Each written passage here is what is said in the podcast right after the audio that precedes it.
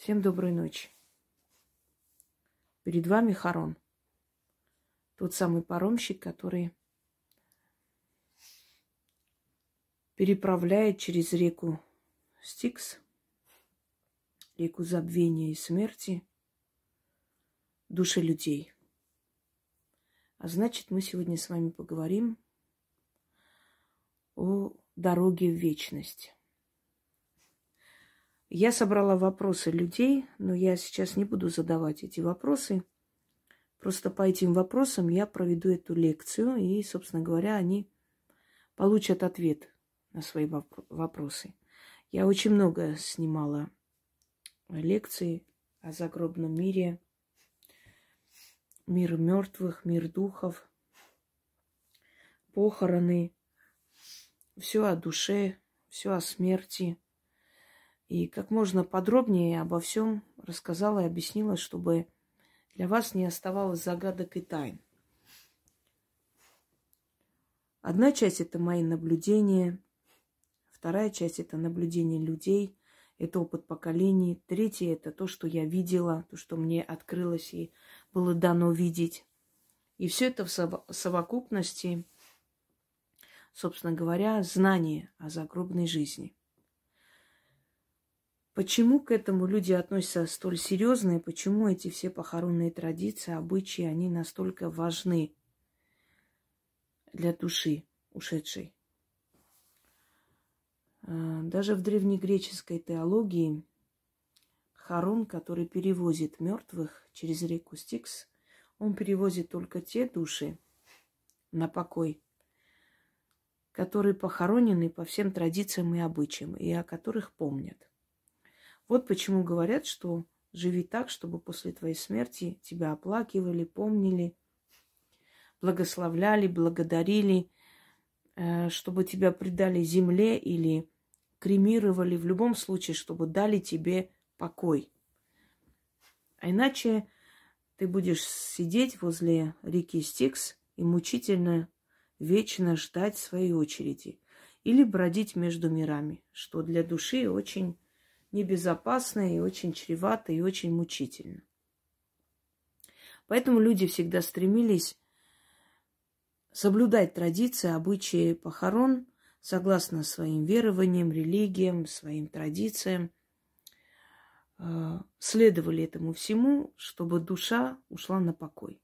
И все эти ритуальные плач, причитания, э, угощения – раздавание там за покой души, это все имеет э, за собой свою, свою основу. Мы сейчас с вами обсудим, и вы поймете, насколько это важно. Важно не только жить правильно, но и уйти правильно.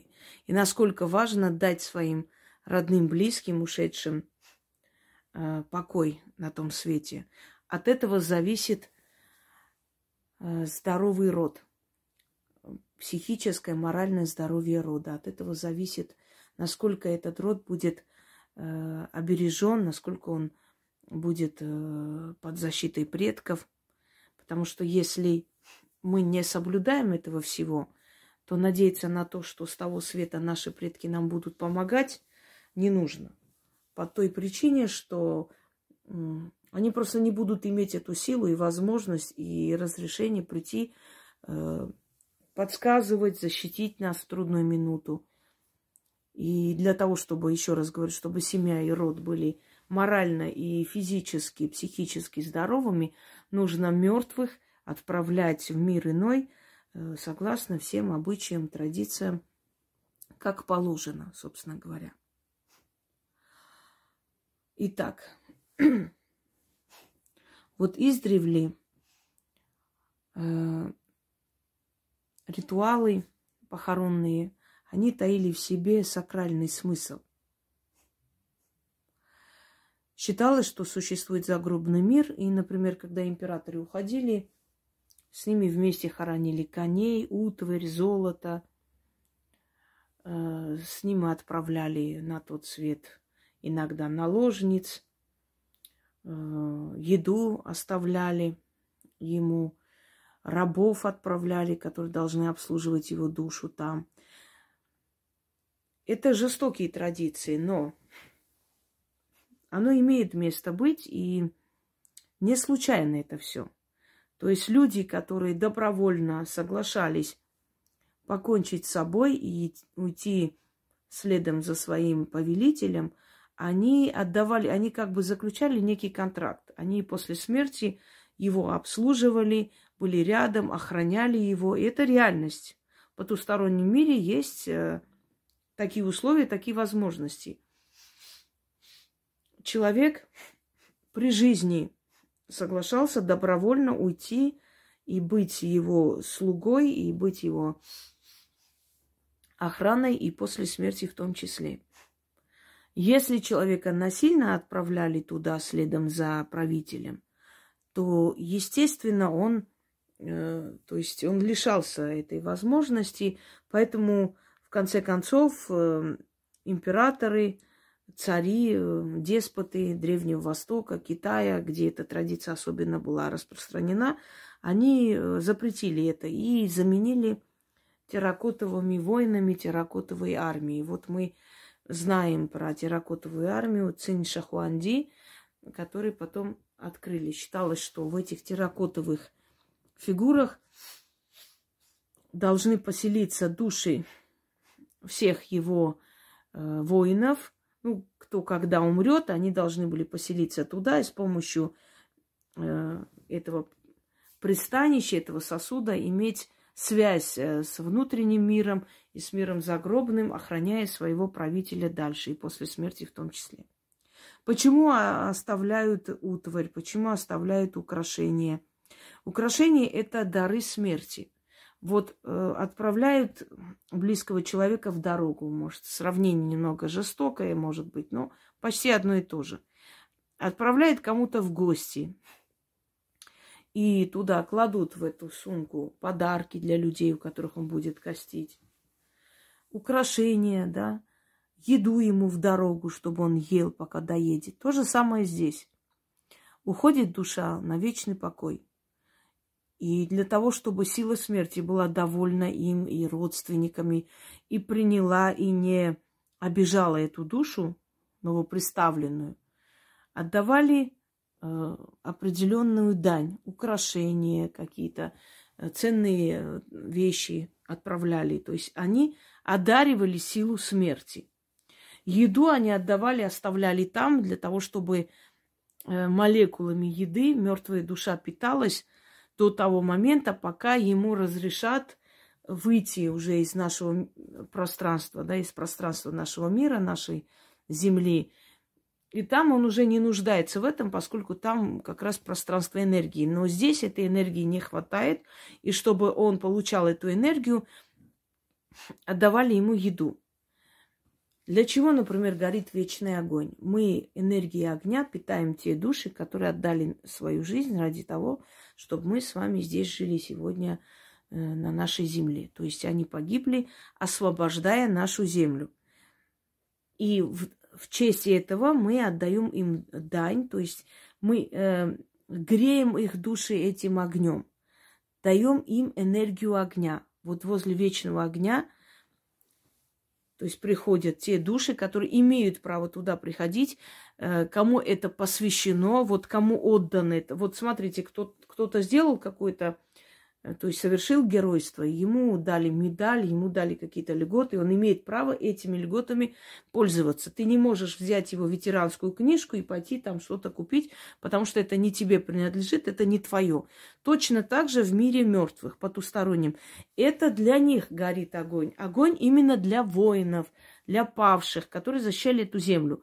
И те, которые, например, умерли от пьянства или нар... алко... алкоголя и наркомании, они не имеют права прийти к этому вечному огню и брать оттуда энергию. Их туда не пустят. Почему? Потому что это не в честь них горит. Понимаете, о чем речь? То есть вечный огонь или огонь, который мы зажигаем на кладбище, когда идем в определенные дни памяти к своим родственникам, это предназначено только для них. Мы питаем их энергией огня. Мы приносим их любимые блюда. Почему люди, например, готовят любимые блюда покойного э, там, родственника, близкого человека и угощают своих, раздают через них он, его душа берет себе вот чувствует и вкус этой еды и прочее. Они через людей ему э, как бы до него доводят, отдают ему то, что он любил при жизни. И ему позволяется, разрешается прийти, потому что они по крови родственник, потому что это его родня, это может быть родители, это может быть близкие люди, брат, друг, то есть близкие энергетически или по крови. Мы, находясь здесь, в любом случае поддерживаем связь с нашими ушедшими предками. Пока мы живы, мы о них помним. Э, каждый по-своему, согласно своей религии, своей вере. Кто-то идет там заказывать панихиду, кто-то просто зажигает свечи и ставит э, водку, хлеб, как бы э, отдавая дань, да, угощая. Кто-то видит во сне своего родственника, который что-то попросил, уносит на кладбище, оставляет там конфеты, которые он просил, фрукты и прочее. То есть о чем речь? Что мы все время с ними поддерживаем связь. Когда мы уйдем, наши дети, внуки, правнуки, теперь они будут о нас помнить, если мы этого заслуживаем и достойны. И точно так же будут стараться делать все для того, чтобы облегчить наше пребывание там. И вот это утварь, еда, и та же самая вот э, как бы угощение во время похорон. Откуда это пришло, для чего? Точно так же накрывали столы, насыщали людей и считалось, что с помощью вот этого насыщения, этой энергии, душа будет поддерживать э, свое как бы пребывание на этом свете до того момента, пока у него тело не разложится и не уйдет. Те же, э, те же самые игры олимпийские устраивали на похоронах Цезарей. Это оттуда пришла эта традиция. Э, на Руси это называлось тризна. После похорон устраивали в честь ушедшего военачальника или правителя игрища.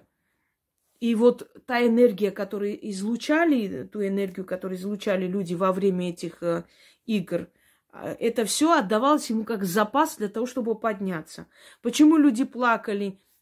Эти эмоции, которые они изливали, и ведь были э, как бы ритуальный плач, понимаете, не просто, не только э, действительно плач, который исходил от э, скорби и боли. Людям некоторым были и плакальщицы, которым платили, и они приходили, устраивали ритуальный плач. Еще и заставляли всех рыдать, потому что они были профессионалы этого дела. То есть они забирали вот эту энергию, дань энергии этой боли, скорби, криков. И вот с этим запасом и с угощениями, и с э, ритуальными там действиями, вот они провожали тушу в вечный покой, давали ему такую, как бы вам сказать, концентрацию энергии, которая помогала ему пока он еще не определился, в каком в мире будет находиться, он насыщенный этим запасом уходил и мог подняться. Помогали ему подняться, давали ему энергию, чтобы он с помощью этой энергии, вот как, э, как горючее для машины, да, грубое сравнение, но почти так, собирал он эту энергию, и вот с помощью этой энергии поднимался, и ждал своего времени, своего часа. Ну и кроме всего прочего, показывая, насколько человек был хороший, насколько по нему скорбят, плачут. Это как-то, знаете, нашим отношением, э, как бы сказать, определялось, какое место он пойдет. Ведь силы смотрели, насколько человек был достойный, насколько по нему скорбят и плачут, и э, какое место его определить, что именно он заслужил своей жизнью. Вот о чем речь. Поэтому всегда говорят, живите так, чтобы после вашей смерти э, люди плакали, скорбели, и тем самым вам, ну, то есть показывали силам мироздания, что этому человеку дайте лучшее место, он это заслуживает и достоин, а не наоборот. А человек, который, ну, кто-то скажет, вот пропал он без вести, что его душа будет бродить? Нет. Если он пропал без вести, но его помнят, но соблюдает эти обычаи и традиции, насыщают его душу в любом случае, он уйдет на покой. А если человек прожил так, что его никто не помнил, не знал и не хочет о нем даже думать и говорить, да, его душа бродит. Но если человек при жизни был маньяком, кто будет за него переживать и кто будет ходить по нему панихиды заказывать, кто будет ему читать за упокоенные, кто ему принесет на могилу э, свечки поставить. Ну, наверное, никто. Но если один человек какой-то, ну, скажем, аморальный будет это делать, непонятно по каким причинам, это недостаточная энергия, чтобы его душа поднялась. Его душа будет находиться между мирами и мучиться, потому что ему нужна энергия. Вот они со временем превращаются в те самые привидения, полтергейсты, о которых было сказано. Но об этом позже. Дальше. Почему так важно подготовить тело к захоронению? Считается, что его нужно освободить от всех земных, то, то есть э, следов, от земной грязи.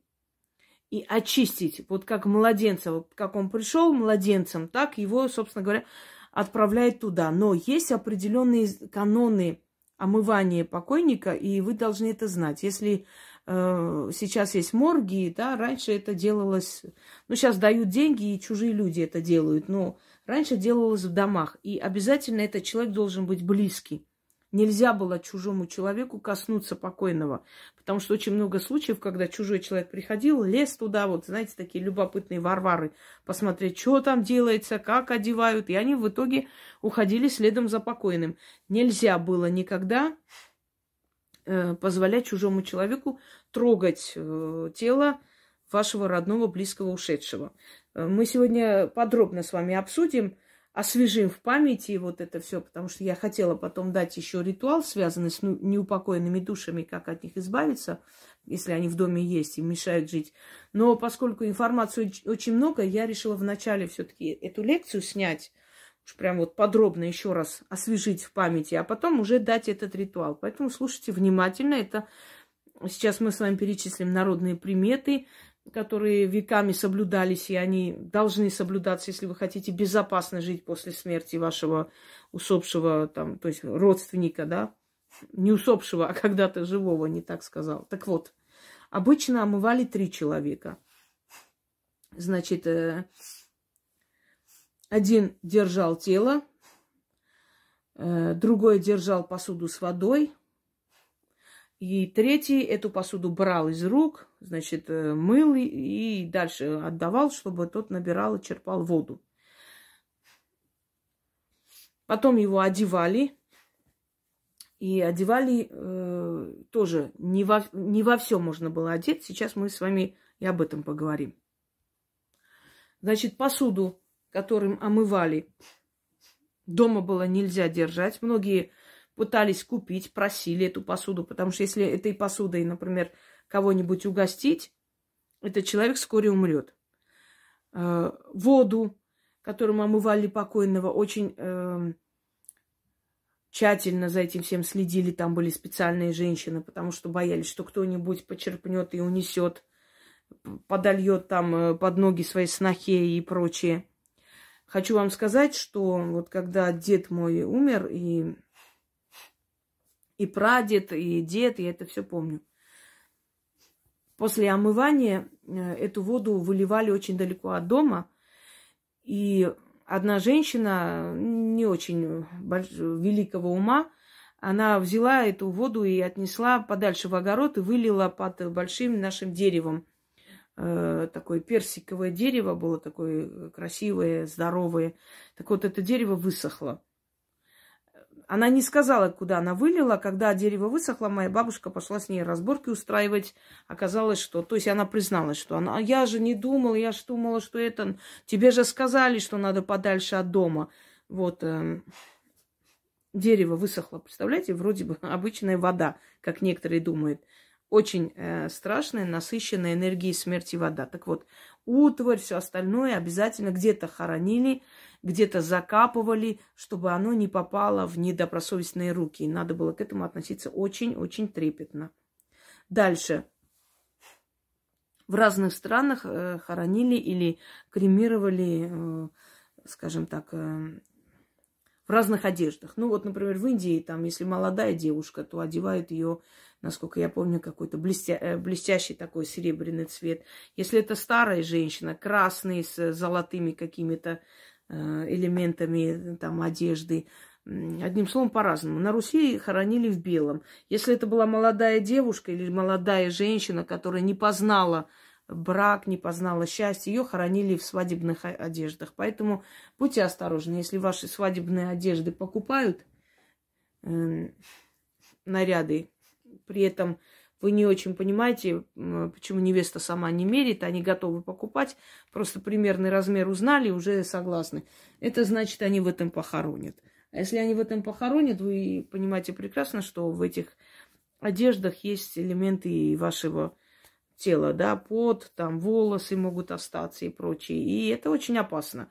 И, собственно, ваше счастье похоронят вместе с ней. Она потом может и сниться. Такие очень много такие бывали случаи, когда приходила, она говорила, что твой муж теперь мой, потому что я в твоих подвенечном твоем платье сейчас нахожусь, я невеста, и он будет моим женихом. Потом муж разбивался.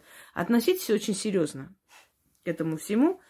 Да, и молодых девушек, как правило, хоронят эм, в свадебных нарядах. Э, гроб должен быть по размеру для покойного, прям вот впритык для его размера. Нельзя с себя мерку снимать, потому что есть такие случаи, когда друг э, приезжал заказывать гроб, и там говорят, а вы мерку не сняли? А он такой, ой, да с меня снимите, он моего роста. Взяли с него, сняли, и через некоторое время он ушел следом за ним.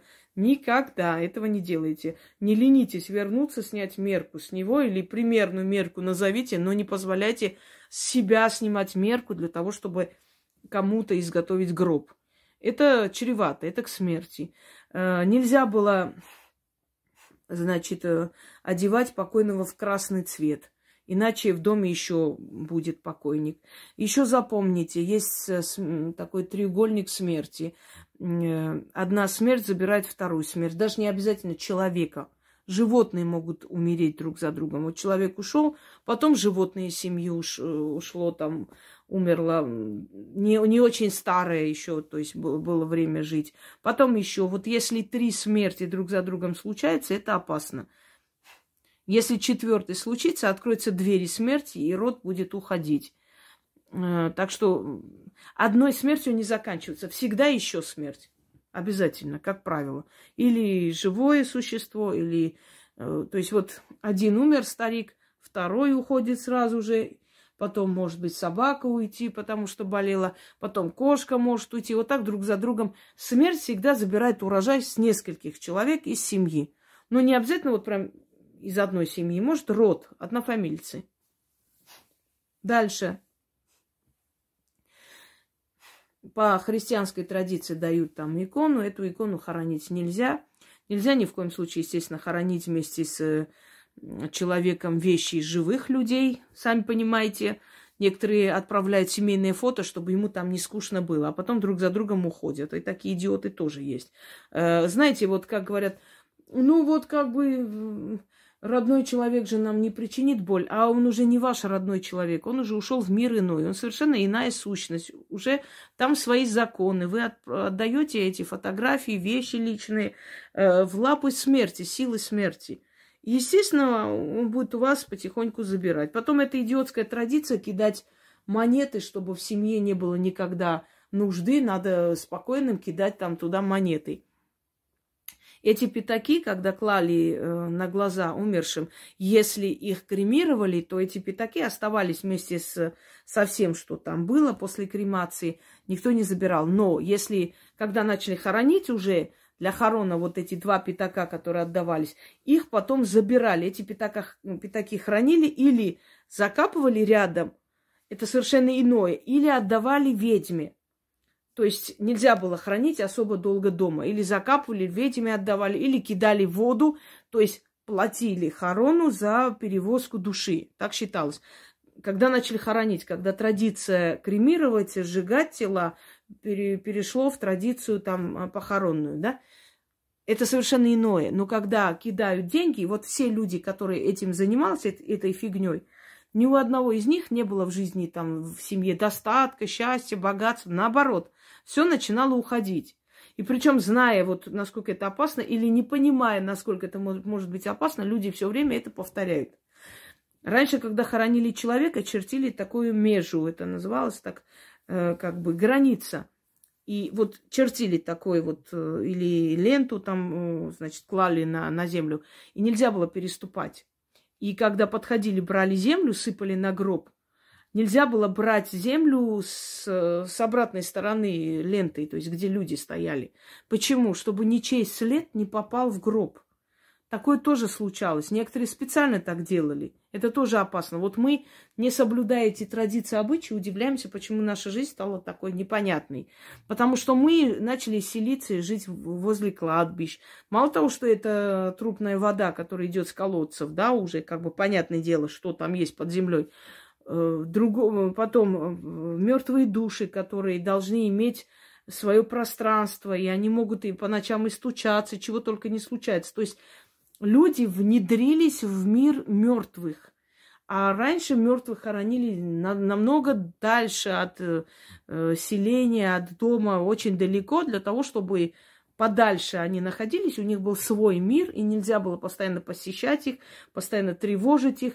А здесь, если, например, посреди села уже кладбище вокруг понастроили дома, вы понимаете, что это мычание коров, что эти крики, разговоры, люди проезжают, проходят, они все время тревожат мир мертвых, что приводит к нехорошим последствиям. То есть начинается вокруг и смерти, и болезни постоянные. Это не, не случайно.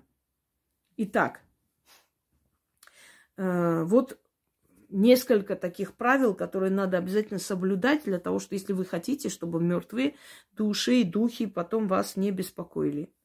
Э, первое, я уже вам говорила, что э, нельзя ничего из своих вещей класть покойному, покойному в гроб, и это чревато и опасно. То есть э, это вы отдаете не близкому человеку, вы отдаете силе смерти. А сила смерти может навредить, а может нет. И вот сидеть гадать, как потом произойдет, нельзя. Дальше. Э, раньше гроб стоял в доме три дня. То есть только после этого можно было э, отправить на похороны, то есть похоронить. Сейчас как бы его сразу забирают. Ну, сейчас другая традиция. В принципе, это тоже неплохая традиция. Но в любом случае три дня, почему он находился, чтобы он попрощался со всеми и больше в этот дом не заходил. За покойным обязательно полы моют. То есть, э, чтобы он больше сюда не ходил. Э, в некоторых традициях, например, у татар покойного выносили, ну, не, не везде, но в некоторых регионах, выносили через окно, чтобы он больше через э, дверь не заходил. То есть он уже гость там, он уже не хозяин. Это такая вот, такие обычаи, они спасали потом, они спасали потом хозяев этого дома от лишних проблем и бедствий. Для чего нужно соблюдать эти обычаи? Есть такое понятие, как зазыв. Вот когда мертвого неправильно похоронили, он начинает приходить, зазывает живых за собой. Понимаете почему? не соблюдали традиции. Очень категорически запрещается во время похорон вообще какие-либо разборки, какие-либо там э, конфликты, разговоры. Покойная душа может очень страшно наказать родственников. Далее. Почему всегда открыты ворота? Не спрашивали, вот когда в доме покойный говорят, вот в доме покойник, раз уж и ворота открыты. Так надо. Э, нельзя двери закрывать, пока он дома. Если вы закроете, вы закроете там все ду- души, духи, всех тем сопровождающие силы, которые пришли за ним, чтобы его забрать. Потому что когда из семьи кто-то уходит, то весь род приходит туда, чтобы забрать его. И если вы закрываете двери, вы, по сути, их туда запираете в своем доме, и в доме начинаются аномальные вещи твориться мертвая энергия не должна быть в доме, даже если это ваш родной человек, он умер, он ушел. Он независимо от себя уже источает энергию смерти, разрушения и э, потери. Поэтому вы должны соблюдать эти традиции, не, не думая о том, что ну это же наш родной человек. Он уже не ваш родной, он уже принадлежит миру мертвых. Если вы не будете соблюдать эти обычаи и традиции, независимо от своего желания, он может вас забрать. Далее. Э, когда в доме стоит гроб, э, люди не здороваются. То есть, о, здравствуйте, как ваши дела? кивком головы. Это и знак уважения, и так должно, это правильно. То есть они кивают друг другу, показывают, что они пришли, соболезнуют и так далее. Есть такое понимание, как э, бдение. Возле покойного э, все дома спать не должны, чтобы вы это знали. Нельзя, э, чтобы все дома спали. Кто-то должен сидеть, но не один человек. Хотя бы два человека должны по очереди дежурить возле гроба. Это считалось, во-первых, для того, чтобы, ну, мало ли там, коты, э, одичалые, собаки, ну, если это было в селе, чтобы они не заходили вдруг случайно. Это было бы очень страшное дело, если бы они там что-то натворили с э, ушедшим там, ну, с его телом. И Потом обязательно кто-то должен был дежурить. Считалось, что если все дома спят, то покойные духи начинают захаживать в дом и, то есть, распоряжаются э, жизнью людей, как, э, как им хочется. Покойнику нельзя было смотреть в переносицу. Нельзя было вообще пристально на него так смотреть сверху вниз. Это считалось опасным.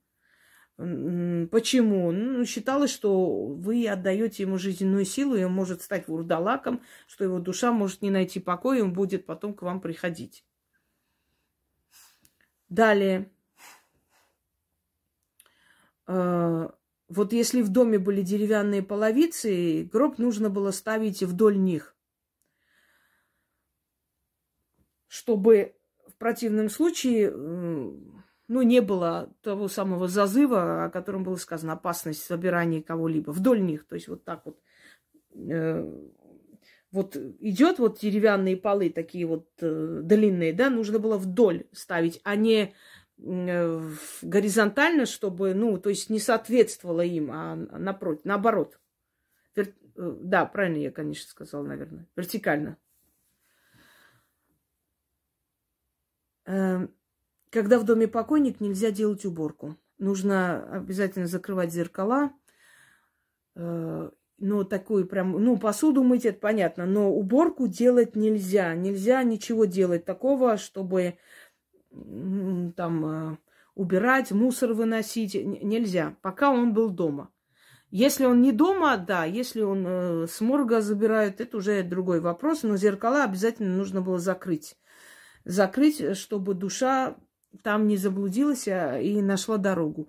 Может быть, не заблудится, но никто как бы на авось не надеялся. Зеркала обязательно зашторивали, закрывали, и это всегда соблюдалось и после христианства, и до христианства. То есть э, это древние традиции, которые к религиям не имеют отношения, но, по крайней мере, все отражающие предметы, все и самовары закрывались, и ну, все, что могло быть, э, могло отражать.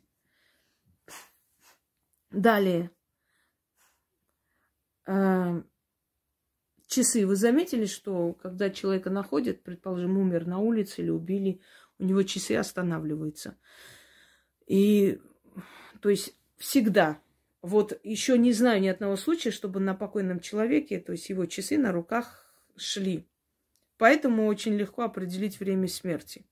Кроме всего прочего, если в комнате умер покойный, там останавливали часы. И если эта комната дальше должна была быть использованной, эти часы выносили, больше не использовали. Вот если прям вот в этой комнате. Часы останавливали, так было положено, нужно было знать, какое время его, время его жизни остановилось. Но если это были старинные часы, хотелось как бы, чтобы они дальше шли, переносили эти часы, через некоторое время вешали в другой комнате и как бы заводили их. Но в той комнате эти часы больше нельзя было, чтобы они ходили. Это как время там остановилось. Они там больше не должны были быть. Иногда часы сами останавливаются, и такое есть.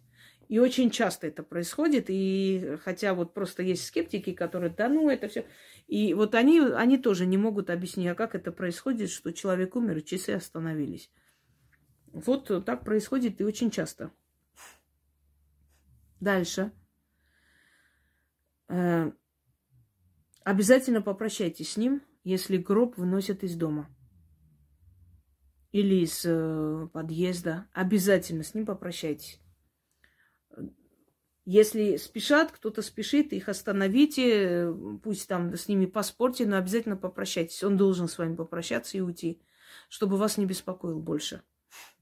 Потому что если вы с ним не попрощались, э, он будет приходить очень часто э, во сне, тревожить. И, то есть вот недосказанность, это, это не стоит делать. Потом унесет очень много силы, энергии и нервов. Похоронные процессы дорогу не переходят. Это вы, я, я думаю, что вы знаете, что нельзя, как бы. Дальше. Если вы в церкви отпеваете, собственно говоря, но у вас религии не соответствует, вы можете ждать на улице, пока отпевают э, человека. Не обязательно там присутствовать, это не в обиду. Но если вы не, не делаете этого, тогда вам проще намного. Дальше.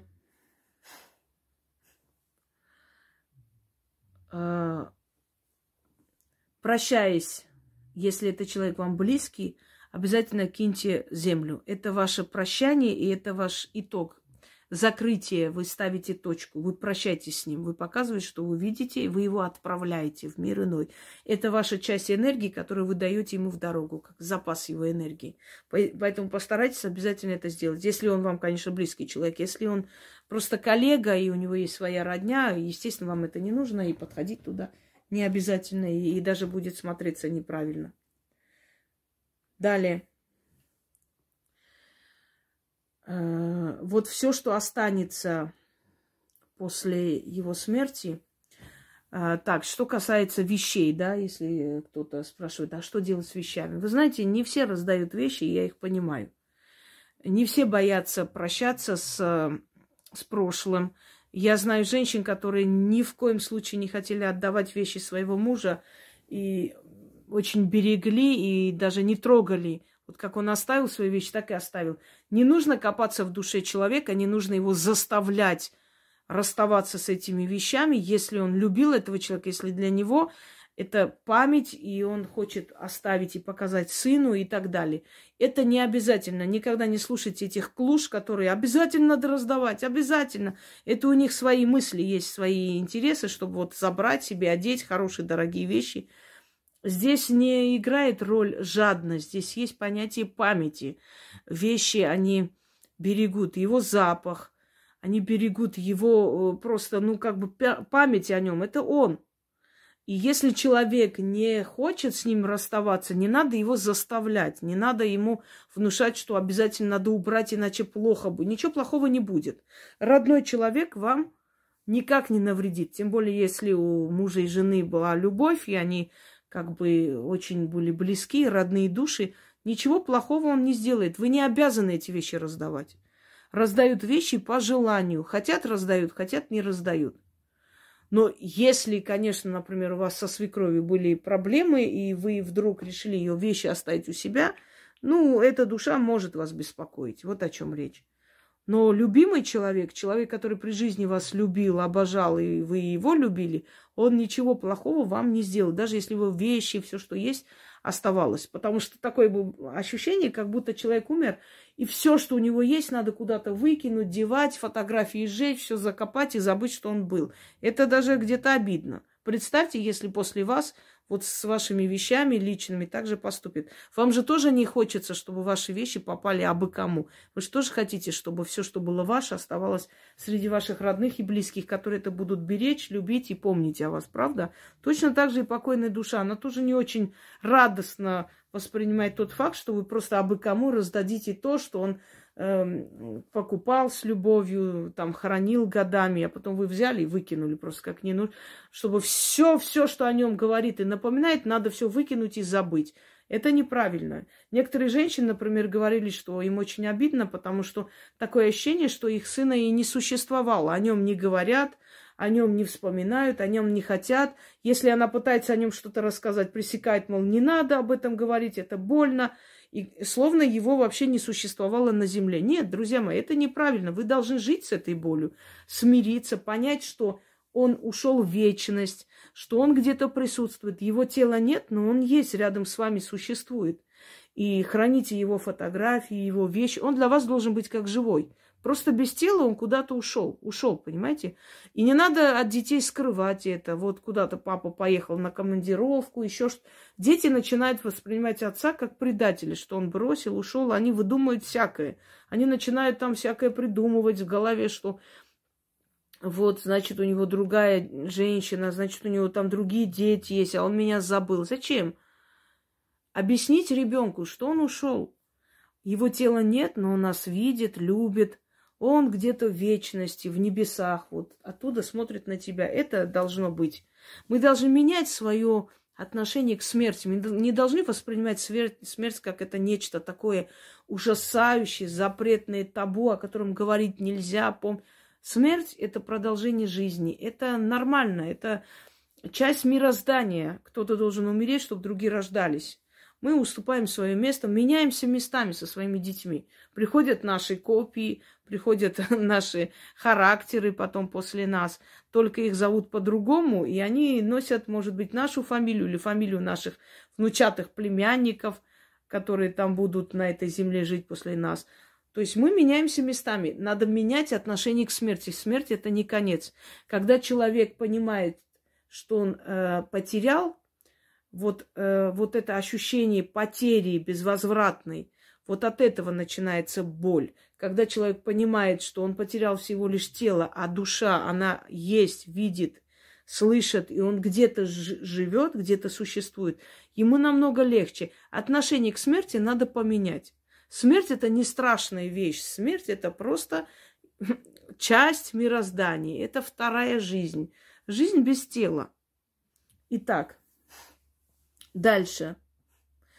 То есть э, вот все, что там вы, э, то есть э, омывали, расчесывали волосы, вот это гребень, все такое, естественно, должно все быть убрано, похоронено подальше, мыло от мертвеца, чтобы никто добро, недобросовестно не взял, не использовал э, во вред ушедшему. А вещи, все, что вы, вот все, что вам дорого, вы можете оставить. Постельное белье на нем спать нельзя, на умершем, даже если это ваш родной человек. И вы не должны это не стирать ничего, вы должны это сжечь. Не оставлять нигде, чтобы никто не забрал. Это надо сжечь. Вот, то есть вот то постельное белье, на, ком, на котором он спал. Если человек, человек тяжело болел долго, на этом матрасе тоже не спите. А, пусть, э, понимаете, жадность фраера сгубила, не просто сказано, не надо. И не отдавайте никому, увезите куда-нибудь за город. Лучше его сжечь, вот это все, если человек тяжело болел надо это сжечь и развеять и убрать. Вот, то есть вот сожгите до такой степени, чтобы его нельзя было использовать, потом можете выкинуть в мусорку, они увезут где-нибудь на свалку, чтобы никто не забрал. Потому что, особенно если это онкобольные люди, э, там пропитано просто силой болезни, э, и на нем спать нельзя. Кровать можно использовать, э, ну, если не боитесь, конечно. Ну, желательно вообще некоторое время там зажигать свечи, очищать это пространство. Ну, например, там зверобоем или полынью, э, чтобы это пространство очистилось, только после этого используйте эту комнату и этот диван, и там что еще, и кровать. Желательно, ну, как бы, мучение там остается, энергия мучения надолго, если человек долго умирал. Так, поминки. Почему поминки, э, скажем так, Почему они существуют? Я вам уже сказала. Поминать – это дать ему энергию, определенную энергию с собой, чтобы эта душа пока 40 дней будет прощаться со всеми, потом год будет находиться рядом с телом своим, то есть возле э, могилы, и потом уйдет, когда тело начнет разлагаться. И э, после похорон нельзя никуда заезжать. Вот вы приехали, похоронили человека, вы должны идти помянуть, а потом идите куда хотите. Нельзя никуда заезжать. Ни в магазин. Я сейчас зайду куда-нибудь там в салон э, красоты, потом я за вами приеду. Я сейчас пойду там, не знаю, духи куплю себе заодно по, э, в дорогу, чтобы два раза не ездить. Потом за вами заеду. Нельзя. Вы должны помянуть эту смерть и отпустить, иначе она будет за вами по пятам ходить. Знайте об этом. Поехали на э, похороны, соблюдайте все эти обычаи. Или не езжайте вообще, чтобы потом не было лишних проблем у вас и у ваших родных. Далее. Варили кутю, но хочу вам сказать, что кутю надо варить тем людям, которые умеют это варить. Их варят в 10, в 11, 12. Нельзя в другие часы его варить. Это вообще опасное блюдо, если честно.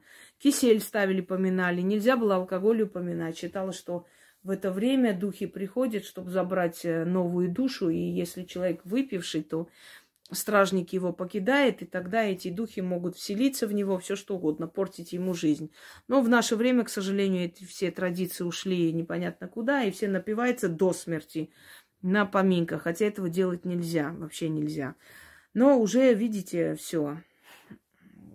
Перешли на новую традицию, которая более им подходит и нравится. Дальше. Э, нельзя заранее заказывать памятники, э, заранее купить место себе, заранее гроб заказывать. Объясню почему. То есть вы говорите силам смерти. Я уже готова, я все уже сделала, место есть, осталось только меня убить и туда положить. Все остальное уже как бы готово. Понимаете, вы просто играете с этой смертью, и она просто вас заберет. Заберет, потому что вы уже все подготовили, что уже тянуть-то. Осталось только ваше тело туда положить. Э, не смешно это совершенно. Нельзя вы знаете, если вы хоть маломальски что-то хорошее в жизни сделали, наверное, после вас люди найдут возможность поставить памятник, пусть самый такой простенький, и не надо заранее об этом переживать. Э, я, например, вообще не хочу, чтобы у меня была могила. Не хочу. Я не хочу привязывать своих родных и близких к своей могиле, потому что, э, зная наш мир, зная о том, как люди убегают из своей родины потом, и им очень тяжело осознавать, что их родные, близкие там похоронены, и что с их могилами сделали, и как над ними надругались, и что там, понимаете, это привяз, при, привязать себя к могиле. Пойти там чистить, памятник ставить, каждый раз памятник менять, решетку там менять. Зачем? Кремируют человека, развеяли прах, и он везде и всюду находится. Где его позвали, он туда и пришел, собственно говоря. Я, я завещаю и, и, и скажу, и настоятельно попрошу и своего сына, и всех своих родных, чтобы после меня мой прах развеяли. Я еще не определилась, куда именно мне это нужно развеять, но я все-таки думаю, что в России, потому что я здесь нужна. Нужнее, чем где-либо, понимаете? Вот каждый человек нужен в той стране, куда его отправили и определили, он там, это, это его дом и есть. И поэтому не столь важно, но, наверное, моя душа останется здесь, потому что я здесь нужна. И все, что я сделала, я сделала для этой страны и на языке этого народа, я так считаю. Что я, ну, собственно, можно, конечно, лукавить, но я принадлежу уже России. И я, я не против этого. И, да, мое детство прошло там, в Грузии, я люблю Грузию, но уже она Собственно, там уже никого практически не осталось из тех, кого я знаю. Там молодежь уже совершенно другая. Мои одноклассники, кто куда уехал, э, родных уже, собственно, почти и не осталось там. Бабушек нету моих, никого нету. Что будет делать моя осиротевшая душа там? Там, где меня уже и, может быть, и не знают, кто я вообще и что я. Нет, ну, знают, конечно, но имеется в виду, что она уже, к большому сожалению, да, а здесь, здесь я своя, и меня все знают, и лучше привязать меня и, и мою душу к этой стране, потому что это мой дом. Вот к чему я говорю.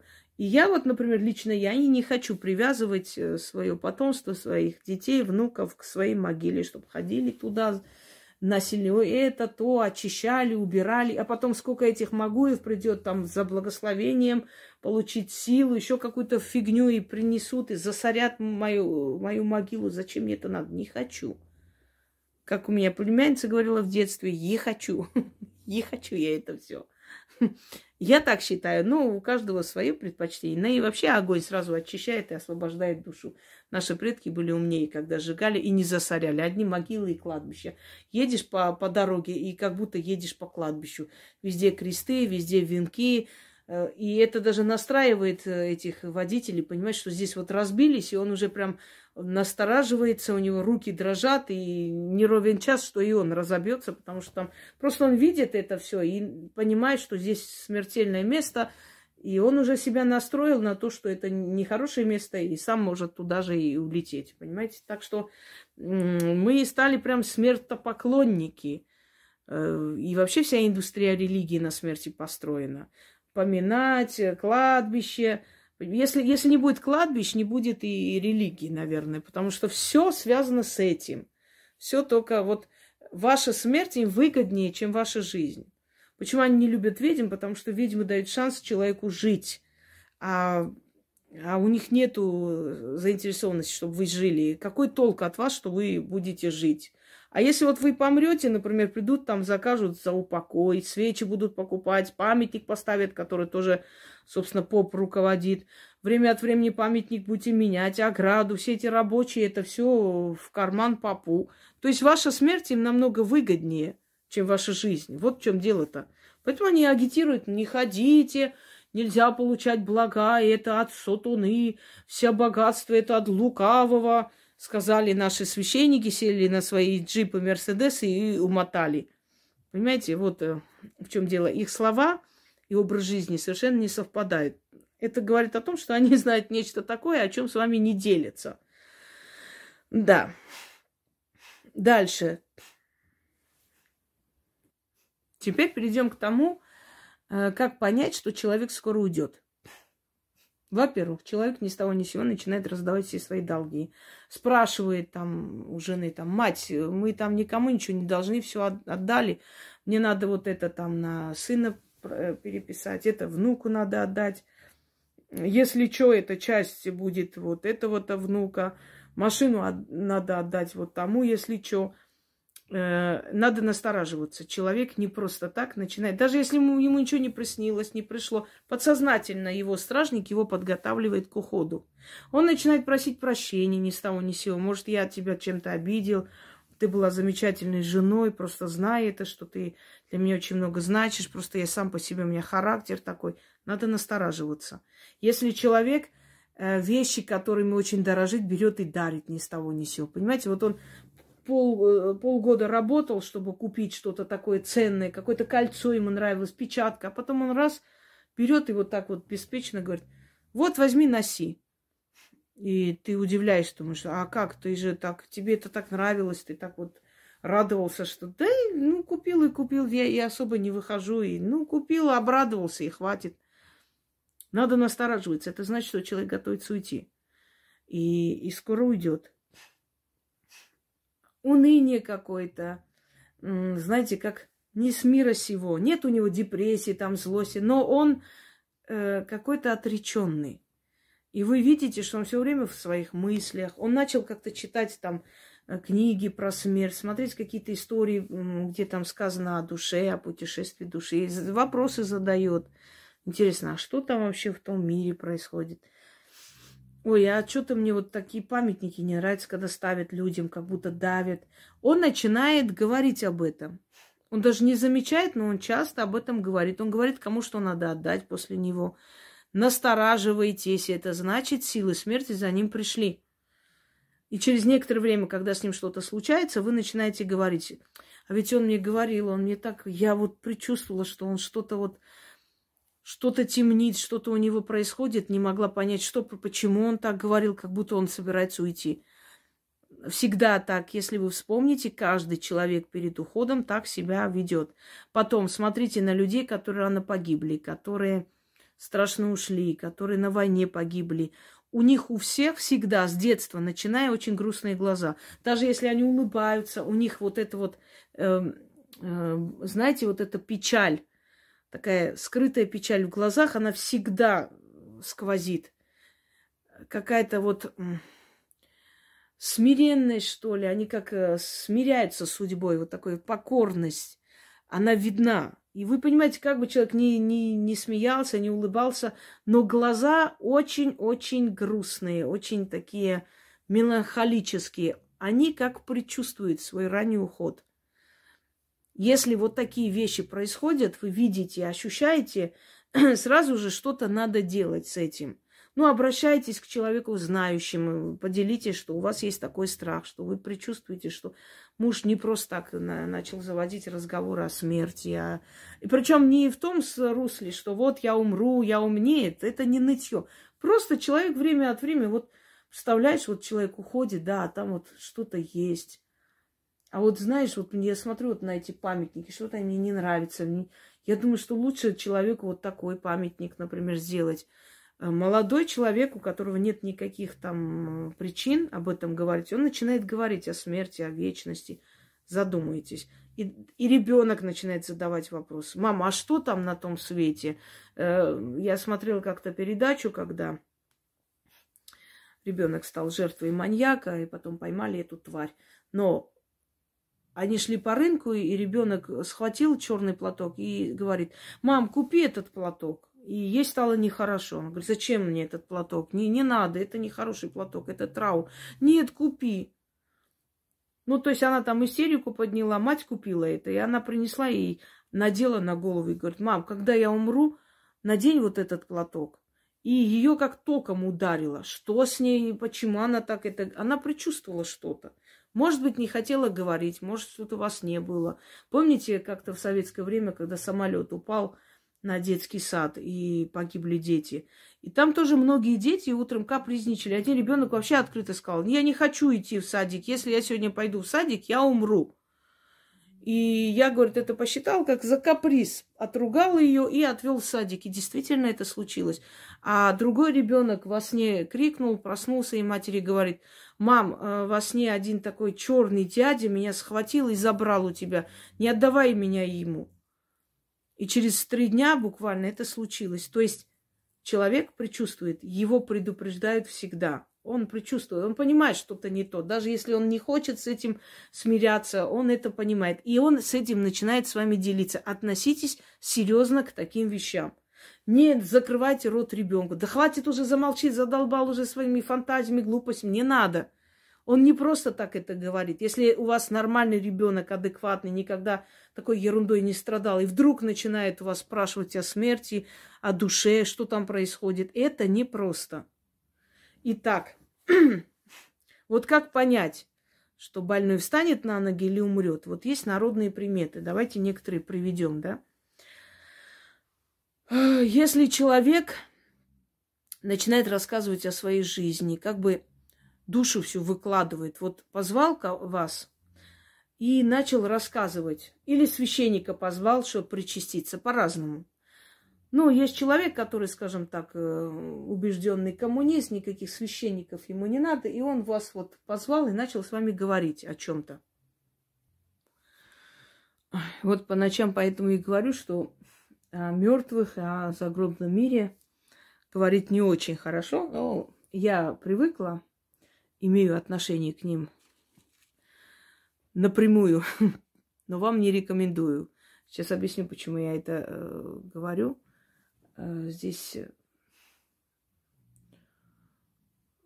все сделано у нас, вот освещение, и оно само начало мигать. Просто отключилось, включилось несколько раз. Ни с того, ни с сего. Потом там включилось, как будто человек проходит. То есть там у нас настроено за забором, если кто проходит, включается свет. Чтобы там машины проезжали, видели дорогу и так далее. Ну и лю- люди, когда проходят. И посмотрела по мониторам, никого нету, но свет включается, отключается. То есть, ну, всегда так. Стуки, э, там какие-нибудь э, ворота, там, свет отключается. Это потому, что ты по ночам говоришь о мертвых. Это нормально. Но вам это не рекомендую, потому что, ну, для вас это опасно, собственно говоря. Ну, еще и испугаетесь, понимаете? Я-то привыкла к этому всему. Так вот, если человек позвал вас и начал с вами разговаривать, выложил просто вот все, знаете, прям на духу, и сказал, что он хочет спать. Или там позвал священника, причастился, если он христианин, поговорил. Или мулу позвал, например, человек, ну, то есть духовного учителя. И после этого, после того, как поговорил, если, если он уснул, значит, он встанет на, на ноги, значит, он выздоровеет. Если э, не уснул после этого, сидит, еще разговаривает, не может спать, значит, умрет. Это первое. Если человек болеет долго и вдруг говорит, ой, я что-то хочу вина сладкого или меда, и еще просится спать на полу, значит, он умрет. Это к смерти. Готовьтесь, знайте это. Если человек долго болеет, был слаб, потом резко встал, пошел там, оделся, если это женщина, накрасилась, волосы сделала, оделась, говорит, я прям хорошо себя чувствую, это к смерти, а готовится уйти. Дают последние силы попрощаться со всеми. А, если он перед смертью, извиняюсь за выражение, обделался человек, это нехорошо. Это значит, еще кто-то уйдет из семьи. Э, так было с прабабушкой моей, с бабушкой моей матери. Ну, так получилось э, после смерти. Освобождается, да, организм, кишечник, это понятно. Но вот э, у нее так получилось, и буквально через 30 дней умерла еще одна наша бабушка. Это уже там ее девера жена, то есть вот ее мужа, брата, жена. Еще одна бабушка из нашей семьи ушла. Буквально 40 дней не прошло. Потом дед еще один ушел. Я говорю, смерть одна не приходит. Вот она ушла, и их трое вместе потом за, э, следом. Все старики ушли друг за другом. Дальше.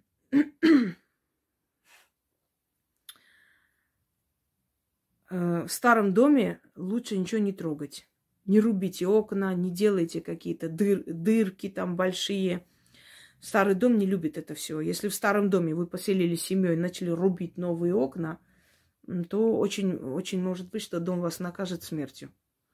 Вот это запомните. Это древние приметы, которые всегда сбывались. Э, если вы верующий человек, икона падает, это к смерти, то есть к отпеванию покойнику. Если зеркало разбивается ни с того ни с сего, или идет трещина, или к болезни долго, или к смерти, надо сразу закапывать, надо Э, пойти заговорить, я как-то вам давала, говорила, каким образом это обезвредить. Может быть, если, если что, еще подробнее как-нибудь вам подарю э, заговор на этот случай. Если в доме вы слышите крики, плач, ни с того ни с сего просыпаетесь, это домовой э, плачет. Это значит к скорой смерти кого-то из домочадцев. Помните, я рассказывала во время войны, когда мальчик вышел по нужде на улице и увидел, что маленькие человечки вдалеке плачут и, значит, э, воют. И деду рассказал, и дед сказал, что это скорой войне, это домовые оплакивают своих хозяев, которые погибнут. И так и случилось. Далее. Если человек хочет куда-то поехать, начинает говорить о том, что «Ой, я так хочу поехать туда, хочу покататься на лошади, хочу на санях, хочу вот с горки прокатнуться, вот эти вот слова, это к смерти. Лошадь, лошадь. Лошадь вообще на Востоке считалась конь. Лошадь э, – это духи, которые приходят забрать человека, его душу. То есть прокатнуть его, да. И кони не просто так э, в, в песне Высоцкого, там кони слишком, там что-то кони мне попались привередливые и так далее. Кони очень часто э, в в бреднях, во сне, перед, ну, предсмертной агонии, это всегда к уходу. Они пришли забрать души, которые пришли под видом э, скакунов, чтобы забрать тебя в дальнюю дорогу. Дальше. Если у вас стоит кадила, и оттуда выпадают угольки ни с того ни с сего постоянно – это тоже к отпеванию покойного или в доме, или у родственников. То есть кто-то умрет, услышите в скором времени. Э, покойнику надо обязательно закрывать глаза или завязать глаза, если вы видите, что у него все время открываются глаза. Потому что покойник на кого будет смотреть, он может заболеть или умереть. И это опасно. Э, обычно молодые уходят с полуоткрытыми глазами, потому что они не насладились этой жизнью, они хотят уйти. Они, э, как вам сказать, тоской смотрят в эту жизнь. И они обязательно кого-нибудь заберут. Дальше.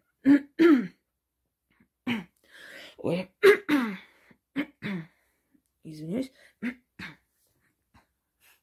Собака, если воет постоянно, Считается, что если воет мордой вниз, это к покойнику, если мордой вверх, это к пожару. Чувствует он запах пожара или смерти. Если кошка э, лежала возле больного, а потом отказывается лежать и уходит подальше, лежит и спит, значит, скоро человек умрет. Кошка чувствует э, вот этот э, запах смерти и больше не подходит. Если э, на крышу дома или коршун, или ворон сели, это скорому покойнику в доме. Но на все эти случаи я вам давала отчитки, если помните. Дальше. Если ласточка или голубь залетает в окно, бьются. Это к смерти чьей-либо. Если кукушка стоит на крыше вашего дома, ну или сидит, это к пожару. Начитайте сохран для дома обязательно. Петухи, знаете, да, когда петухи ни с того ни с сего распеваются, это к покойнику тоже. Люди боялись всегда, когда петухи ночью начинали кукарекать. Читала, что если петух ночью кукарекает, его надо э, зарубить, потому что он призывает смерть. Дятел, если избу долбит, освобождает чью-то душу к смерти. Если вдруг цветок, который у вас в комнате был, ни с того ни с сего зацвел, это тоже к смерти. Вот кактус там 20 лет не цвел и раз и зацвел. Умрет кто-нибудь. Не обязательно в семье. Ну, среди родных, близких, по крови. вот если колокол ни с того ни с сего зазвенит, это тоже к покойнику. Колокол церкви, это значит какое-то бедствие ожидает э, то место, где эта церковь стоит. Колокол в доме ни с того ни с сего упал. Не во время, когда вы чистите пыль, там задели, это не страшно. А вот он прям сам упал и зазвенел. Это тоже к смерти. По чьей-то душе колокол звенит. Если вы услышали крик ночью, пение, вдалеке пение прям вот какое-то пение, вы не можете понять, что такое. Но здесь не могут посреди ночи кто-то петь. Там рядом нету. Нет. Ну вот вы живете возле леса, а в лесу пение началось. Это к очень э, большой катастрофе. Это к войне, это к масштабным э, смертям. Это к чему-то очень плохому. Не делайте гроб больше покойника. Уже об этом сказано. Иначе он будет там болтаться, а он не должен болтаться, это тоже к смерти. Если его голова болтается, пока его несут, это тоже было очень опасно. У нас всегда говорили бабушка, что ой-ой-ой, там у него голова болтается, что-нибудь подложите, иначе опять кто-нибудь умрет в семье. Считал, что нельзя, он как будто зазывает кого-то, болтая с головой. Нельзя мерку из гроба оставлять дома. Если забыли, обязательно отчитайте и выкиньте эту мерку где-нибудь, похороните. На закате солнца, если человек ушел, значит, еще кто-нибудь следом уйдет из родных. Если два человека друг за другом умирают в семье, и третий умрет в скором времени. Вот э, обычно брали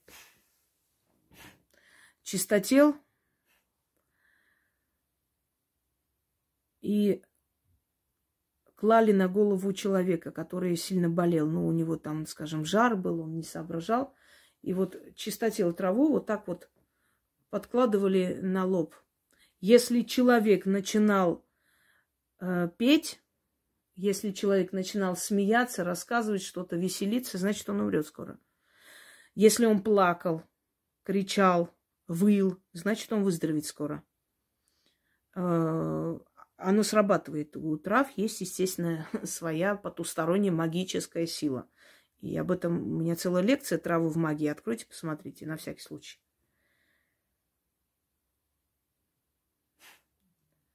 Э, берется моча человека и срывали э, растения, но чаще всего крапиву.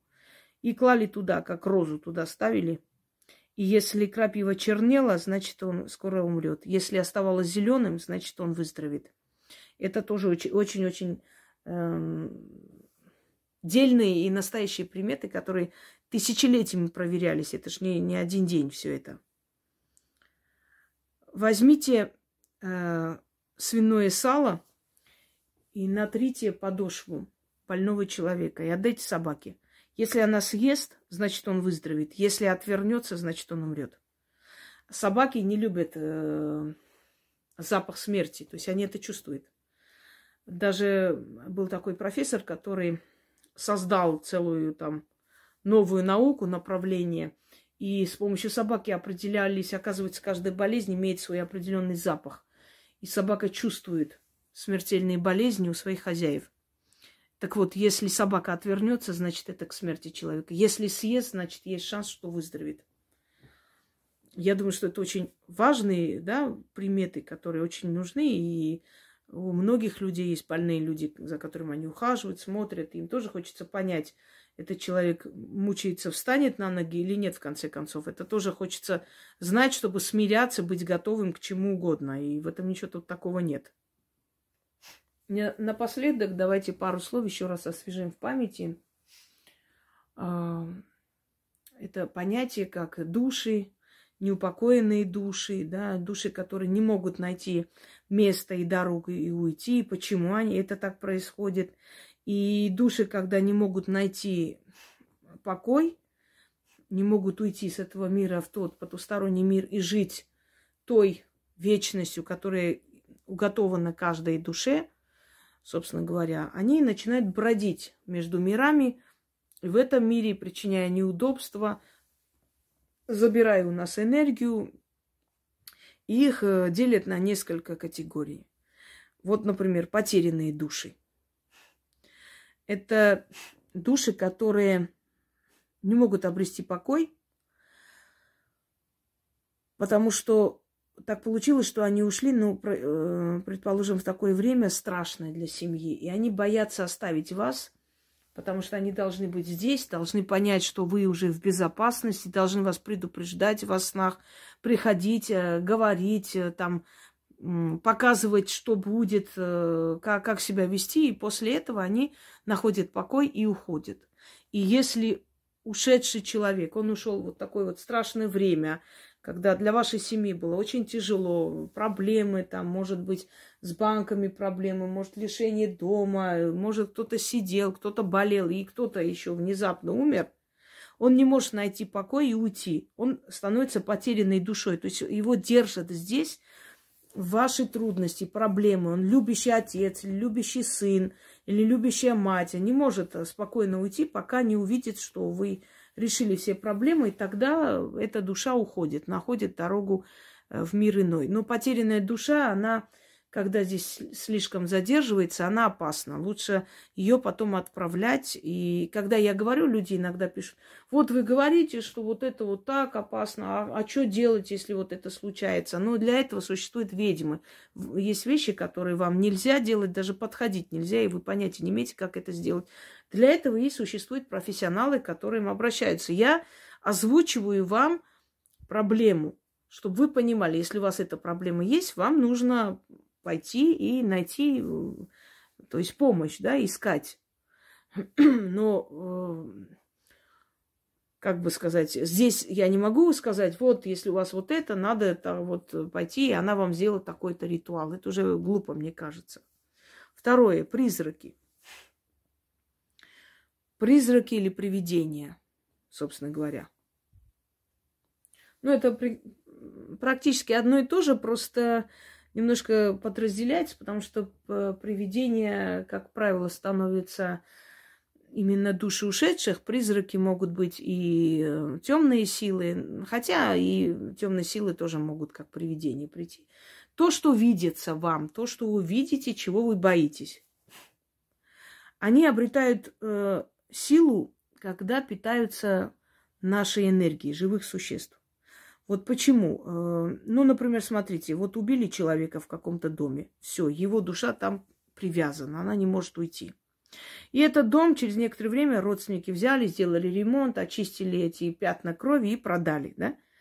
А он там живет. Он не хочет уйти, он еще не понял, что он умер, он еще не осознал, что он ушел. Это его дом, и он видит чужих людей. Он начинает их оттуда гнать.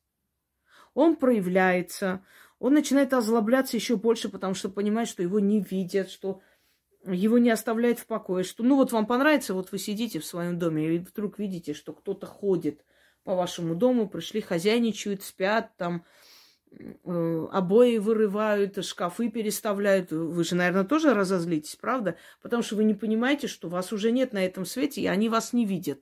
Они, вы застряли в этом мире, в, это, в этой э, среде, в этом доме, вы привязаны к этому дому, вы не осознаете, что вы ушли, и кто-то пользуется уже вашим домом.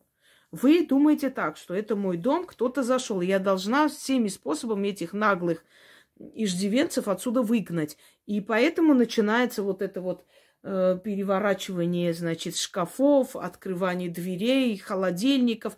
Когда люди не понимают, почему так происходит, мы же вроде ничего не делаем. А вы поинтересуетесь прошлым этого дома. И если этот дом подозрительно э, по низкой цене был продан, значит, там было не все чисто. Это какой нек- некий такой проклятый дом. Можно ли найти с ними э, некий контакт и уговорить их уйти. Есть такой фильм «Другие». Мне кажется, что человек, который написал этот сценарий, да, он, э, видимо, или сам видел и понимал, у него было дано, либо спросил у знающего человека, и поэтому сценарий... Примерно так. Когда эта женщина с детьми жила в, своей, в своем доме, не понимая, почему, кто здесь пришел, почему они селятся, кто они такие, что они здесь ходят и пытается им объяснить, что мы живы, мы здесь живем, и уходите отсюда. Это наш дом, мы никому не отдадим. Вот примерно так происходит. То есть вначале душа, которая привязана, она не понимает, что происходит, почему э, чужие ходят, и они его не видят. Потом осознает, что что-то здесь не так, пытается их выгнать. Потом ему нравится, он начинает питаться энергией и страхом людей. И, собственно говоря, тем самым э, существует здесь еще больше. То есть э, его эфирное тело, которое потом отделяется от э, вот э, там несколько тел, собственно, у человека духовных, и отделяется от души, эфирное тело здесь поддерживает душу. И чтобы питать эфирное тело, вы должны все время, то есть они должны все время брать энергию, причем энергию страха. Вот они приходят, они вас начинают пугать, и подпитываются этой энергией страха, и дальше живут, собственно говоря, за счет вас. Поэтому с такими силами, духами надо договариваться, надо попросить знающего человека, чтобы он открыл портал и отправил его. Поверьте мне, в сам, самый порченный дом, самый страшный дом, там э, вот просто воронка, его можно исправить, и можно оздоровить этот дом и атмосферу этого дома. Но если относиться серьезно, и если пригласить того человека, который действительно может освободить этот дом от этого призрака, как бы отвязать его, и он уйдет, и он будет вам благодарен, что вы ему дали возможность уйти оттуда. А иначе просто ваше существование с этой силой будет настолько невыносимо, что или он, или вы.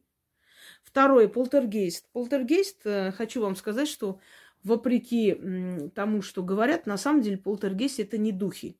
Если есть духи, которые э, переворачивают э, предметы, которые передвигают и так далее, это духи, да, это духи находятся, злобные духи в доме. У каждого человека есть э, духи в доме, их множество. Просто в отличие от злобных духов, они как бы у них нету э, зла внутри, и у них нет необходимости питаться вашими страхами. Поэтому они ничего не делают. Они просто находятся там, и их устраивает, что они в этом пространстве находятся. Они питаются энергией тепла дома, разговоров, живых людей, там радости, эмоциями. Они питаются и находятся, и платят вам взамен охраной, там, помощью, скажем так, да, охраняют ваше имущество, жилище от проникновений других духов, но они сами по себе как бы вам вреда не причиняют. Но э, есть одно но. Если есть злые духи, то обязательно вы это ощутите. Так вот, полтергейст, его часто, как бы сказать, вместе как-то соединяют из злых духов и призраков, привидений, полтергейст в одну, в одну кучу свалили. Это на самом деле не так. Полтергейст – это отрицательная энергия, которая накапливается дома. И вот, например, лампочки лопаются ни с того ни с сего. э, переворачивается, что-то падает.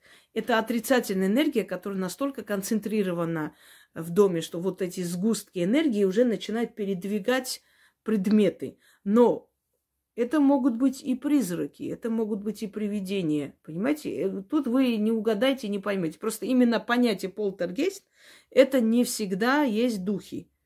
Это иногда и отрицательные эмоции, когда в этом доме было убийство, страдание, очень много нехорошего, и вот эта вот энергия страдания, вот это вот сгусток страдания, сгусток отрицательной энергии, он очень плохо влияет на людей. Они начинают болеть, они начинают вести себя неадекватно, предметы начинают пропадать и так далее. Но там, где полтергейст, туда рано или поздно приходят и призраки, и духи. Есть это место отрицательное, она тянет их всех туда. Так что наряду с полтергейстом может быть и, собственно говоря, и то, что я вам говорю в том числе. Дальше. Сущности, различные сущности. Эм, они могут быть непредсказуемы. Вы никогда не поймете, кто они на самом деле. Это э, умершие души, это, скажем так, духи мироздания, это домовые, это древние силы, которые когда-то здесь жили, потом, то есть э, привязались к этому, не хотят уйти. Это бес, бесы, могут быть, могут быть демонические силы, э, могут быть духи кладбища, которые вы, например, ни с того ни с сего, делая какие-то ошибки, притащили домой. И они, они селятся, Э, скажем так, э, они селятся, эти сущности, в вашем доме и мешают вам жить. Ну, собственно говоря, не обязательно даже разбираться, это призраки, сущности, полтергейсты. Если они вам мешают, это уже говорит о том, что они вам ничего хорошего не принесут. С ними надо либо договариваться, либо позвать знающего человека, который их уберет из вашей жизни, пока не поздно. Потому что потом может быть все хуже, хуже и хуже. Эти сущности селятся и на кладбище в том числе, но они э, как бы заключают некий такой договор, они, как, как вам сказать, э, стерегут эм, покой мертвых, собственно, от всякого вмешательства. Ну, кладбищенские сущности, мы потом о них поговорим. Здесь мы говорим о том, что у нас в домах может быть. Следующее явление – это черные воронки. И эти черные воронки могут быть у вас дома, могут быть у вас возле э, леса вашего там или в лесу, где вот рядом с, с вашим домом. Они могут быть у перекрестка, который рядом с вашим домом. Эм, они могут быть э, возле дорог, где вы проходите, да где угодно. Это временные преломления, это временные... Э, там время течет по-другому. То есть это э, воронки, в которых находится абсолютно другая жизнь, потусторонний мир. То есть это как двери потустороннего мира, через которые они приходят в наш мир. И если мы живем рядом с ними, или если наш дом построен в таком месте, то у нас все время будут видения. Мы, например, в окно посмотрим и увидим что проходят, скажем, там, экипажи, одетые мужчины и женщины старомодные. И это продлится пару секунд. А потом мы себя поймаем на том, что что-то с нашей головой не то. Но потом, когда то же самое скажут ваши дети, муж, э, люди, которые по соседству живут, вы поймете, что вы живете возле черной воронки. И чер- черная воронка, она опасна, потому что вы можете потерять сознание, где-нибудь очнуться, и окажется, что прошло несколько дней. Это в хорошем, в лучшем случае. Потом вы не сможете объяснить, что у вас происходит. У вас начнут посещать определенные сны и видения. Вы как будто увидите себя в роли другого человека, как одетый по-другому, как будто это вы, но это не вы. Понимаете, это очень сильно влияет на, э, скажем так, состояние души. Э, как правило, в таких черных воронках выживают люди э, творческие, им даются новые идеи, они вот воплощают это в жизнь. И многие из этих людей, например, потом признавались, что вот они поселились в какой-то квартире, и столько им пришло идей гениальных, столько всего, они начали это все рисовать, говорить, снимать в фильмах, и тем самым достигли большого успеха. То есть умение использовать энергию черной воронки дано не всем. Если вы человек энергетически слабый, если вы далеки от всяких там э, режиссерских, там сценаристских, э, ой, таких этих и ой, художественных таких мышлений, идей, то лучше вам оттуда уйти, пока эта черная воронка вас не поглотила, потому что это оттуда дается очень много идей, очень много видений, очень много э, насыщенной энергии. Если вы это не сумеете использовать, она вас просто вас сожрет. И в этой черной воронке часто бывает, что оттуда выходит очень много сущности, а значит, вы будете жить окруженные сущностями, силами природы, духами, душами. Почему? Потому что, как правило, эти черные, именно черные воронки, не временные только преломления, а черные воронки, это места массовых захоронений, это места, где были сражения, это места, где были, например, э, какие-то там казни, да, например, лобное место Москвы и так далее.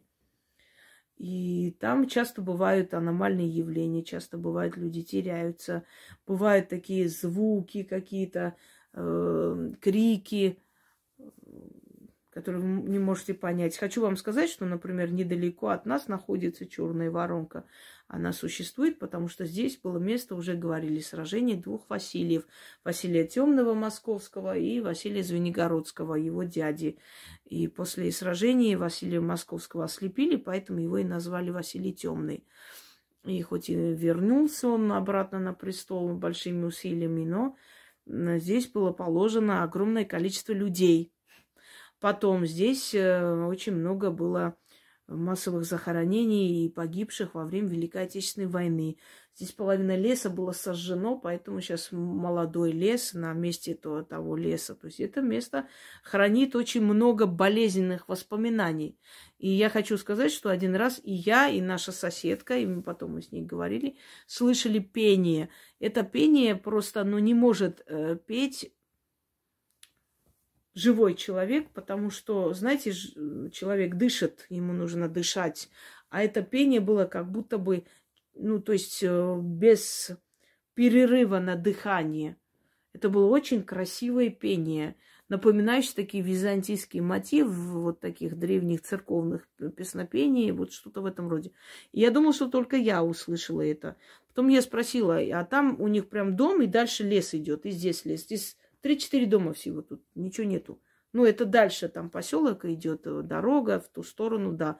А в этом, вот в этой стороне, то есть несколько домов, тут, тут не, некому петь. И, и так, такое пение здесь никто бы не слышал и не включил. Исключено. А потом она сказала, что она, когда переехала сюда, она первое время тоже слышала это пение несколько раз. Думала, что ей кажется. Оказалось, что не кажется. Э, вот. Это возможно. И всегда это пение начинается перед определенными такими событиями. Вот началось у нас в стране это событие, именно вот это пение, а потом это последовало дальше. То есть, как я и говорю, это к массовым смертям, предупреждение. Почему появляются неупокоенные души? Причины, например, да, это насилие, насильственно умершие люди, убитые люди. Они, э, то есть, э, вот человек перед смертью испытывает такое потрясение физическое, э, эмоциональное потрясение, что вот это потрясение, вот знаете, как душа выскакивает и не понимает, куда она попала, что случилось. То есть он, он, он запутывается вот в этом мире и не понимает, что он умер, и не отпускает, одним словом, не, не отпускает жизнь, не отпускает тех людей, которые это сделали, и за ними следует, пока их не накажут. Вот когда уже наказывает, тогда уходит, да, успокаивается. Поэтому одна причина появлению неупокоенных душ, ну, основная, это насильственная смерть. Вторая причина – самоубийство. Э, точно так же, если человек, например, вот идет к этому, да, вот в последний момент передумал, но уже поздно, но уже веревка затянулась, и все. И это сожаление, эмоции, нежелание оставить. Ведь люди иногда идут на это не потому, что хотят умереть, а потому, что хотят обратить на себя внимание. У некоторых, вот, скажем так, психопатское такое строение э, характера, что они хотят вот обратить на себя внимание таким образом, напугать близких, а получается, что действительно человек уходит. И в итоге они, скажем так, остаются здесь, боясь уйти на суд, боясь уйти на Э, ну, туда, где, собственно, ему поступку дадут определенные, определенную характеристику. Он боится и прячется в этих местах, не хочет уйти, он привязывается к этому месту и превращается в неупокоенную душу. Если человек, например, не успел, не все сделал в этой жизни, вот э, родила она ребенка и умерла, вот увидела ребенка и все, отключилась и ушла. Э, она становится неупокоенной душой. Неупокоенная душа это не обязательно отрицательно, что приходит кому-то вред причинить. Нет, просто покоя не может найти.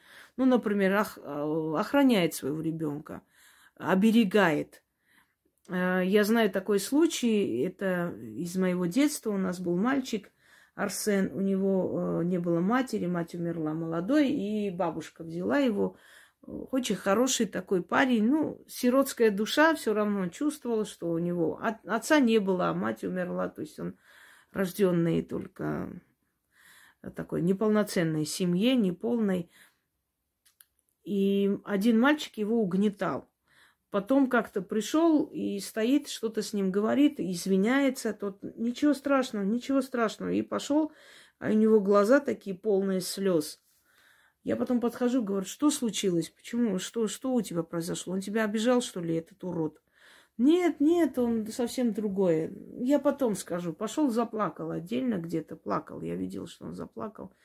Я подхожу, говорю, ты будешь рассказывать, что случилось? И он говорит, что мама его пришла во сне к этому мальчику и сказала, если ты еще раз посмеешь моего ребенка тронуть, я тебя так накажу, я у тебя маму заберу, и ты будешь знать, что такое жить без мамы. И он очень сильно испугался и пришел, попросил прощения, больше никогда не подходил к нему. Понимаете? Вот, например, в таких случаях, вот мать не может уйти, потому что знает, что у ее ребенка, кроме него, нет защиты. То есть не, кроме нее. Не может оставить. Она неупокоенная душа. Вот когда он женится, у него будут свои дети, он утешится и устроится в жизни, она уйдет. Уйдет, потому что поймет, что все уже с ним хорошо. Вот э, еще один такой момент, да? Далее, если они не осознают свою смерть, например, вот в аварию попал человек, вот у него прям выскочила душа, он не понял, что он умер. И что он будет делать? Он будет все время ходить по этой дороге, и вы будете видеть его. Постоянно. И недавно я рассказывала мистические истории, рассказанные зрителям, когда женщина сказала, что работала на бензоколонке, да, ночью подъезжает машина, выходит человек, от него веет какой-то мертвой энергии, и она испугалась, а потом в мониторе увидела, что только машина остановилась и уехала, и там никого больше не было. Вот в таком случае тоже. Это все видение с этой машиной, с его приездом и прочее. Это потому, что он не понял, что он умер. Он машинально будет приходить, будет переходить эту дорогу, будет идти по этой дороге на работу свою, смотреть, что все работают, и он будет работать, но ни, ни, никто с ним не общается, он не поймет, в чем дело, но все равно будет ходить на эту работу, потом возвращаться домой. То есть он не осознал, что он ушел. Он потерялся в мирах до того времени, пока стражники, пока силы не обратят на него внимание, ему не скажут, не объяснят, что все закончено, и он уйдет тогда. Вот поэтому мы часто видим на дорогах, например, там, где люди разбивались, постоянно их тени. Они не осознают, что ушли, они ходят по дороге, они, они еще там ходят. И есть еще, например, эм, не хотят уйти из этого мира. Есть у них свои причины. Либо очень любят кого-то, не хотят оставить, либо боятся, очень много чего сделали и боятся идти ответить за это. И они просто, э, знаете, как бы сказать, э, настолько привязаны к этому миру, что прячутся от этих духов, убегают от них и не желают э, уходить в мир иной, не желают покидать этот мир. они этот мир очень сильно полюбили. И остаются, остаются в темных углах, остаются в домах, остаются еще где-нибудь. До поры до времени, конечно. Но в любом случае причиняют неудобства живым людям. И есть еще такой момент, когда родные и близкие очень много плачут, они держат их, не отпускают. Они тоже превращаются в неупокоенные души. Я все понимаю, это очень больно, очень, очень тяжело, но это эгоизм. Они не могут и не хотят отпускать, а душа не может уйти, потому что его зовут все время, его все время зазывают, о нем все время говорят, рыдают, плачут, и он остается, чтобы их утешить, чтобы своей энергией хотя бы как-то помочь им пережить это горе тоже превращается в неупокоенные души. Просто неупокоенные, а, это не означает, что они плохие. Это означает, что они не нашли покой. Не, могли, не смогли уйти. Кто-то озлобляется, кто-то остается в том же положении, кто-то не осознает, что умер, кто-то запутался между мирами, но в любом случае они неупокоены. То есть покоя у них нет. Они между мирами или в нашем мире остались. Самое главное, если у вас в дома проявляется полтергейст или вот эти вот непонятные явления. Это спросить у профессионального человека, как быть в этом случае, убрать его, попросить уйти, подружиться с ним. Не озлобляйте его, не приглашайте никаких попов, это их злит еще больше. Некоторое время они успокоятся, потом опять эти стуки и прочее с большей силой э, продолжатся. Если вы хотите, чтобы ваши ушедшие покойные родственники ушли, если они вас не оставляют в покое, узнайте, что они так сделали с его похоронами, почему он не может отпустить это место и уйти, и соблюдайте все правила, которые вам скажут, следуйте этому этой инструкции. Если они у вас что-то просят, принесите им это что-то на могилу или раздайте, например. Говорит, что ему холодно, вот, э, отдайте одеяло, например, бедной семье и таким образом вы согреете его душу. Оставьте ему откуп, а, то есть угощение, неправильно сказала. Зажгите свечу. Если он просит прийти на могилу, приходите, поговорите, попросите его уйти. Но если он вампиризирует уже вас, конечно, терроризирует, тут нужно более э, радикальные меры принимать. Но вы сами ничего не делаете. Спросите у профессионального человека, чтобы не допустить ошибок. Итак, мы с вами эту лекцию провели. И следующее я вам дам э, ритуал, по которому вы можете э, попросить уйти эти души, если они запутались в наших мирах и не дают вам спокойно жить. Но думайте много раз. Один раз, два раза постучался человек, это еще не говорит о том, что он злобный дух он может, может охранять вас и дает понять, что он дома существует, и его гнать это было бы глупостью. Вот когда он действительно наводит на вас ужас, вот тогда да, тогда можно. И запомните, когда вы боитесь, когда у вас ужас, трепет, страх, они усиливаются этим. Они усиливаются благодаря вашему страху. Когда у человека страх, он источает вот прям выброс такой энергии в атмосферу, такой силы, которая их питает. Э, хотите, чтобы они над вами не властвовали, не э, эмоционируйте, не показывайте им эмоции. Я думаю, что на этом пока все. Вы переварите эту информацию. А я продолжу, естественно, дальше вам дарить полезные работы. Всем удачи!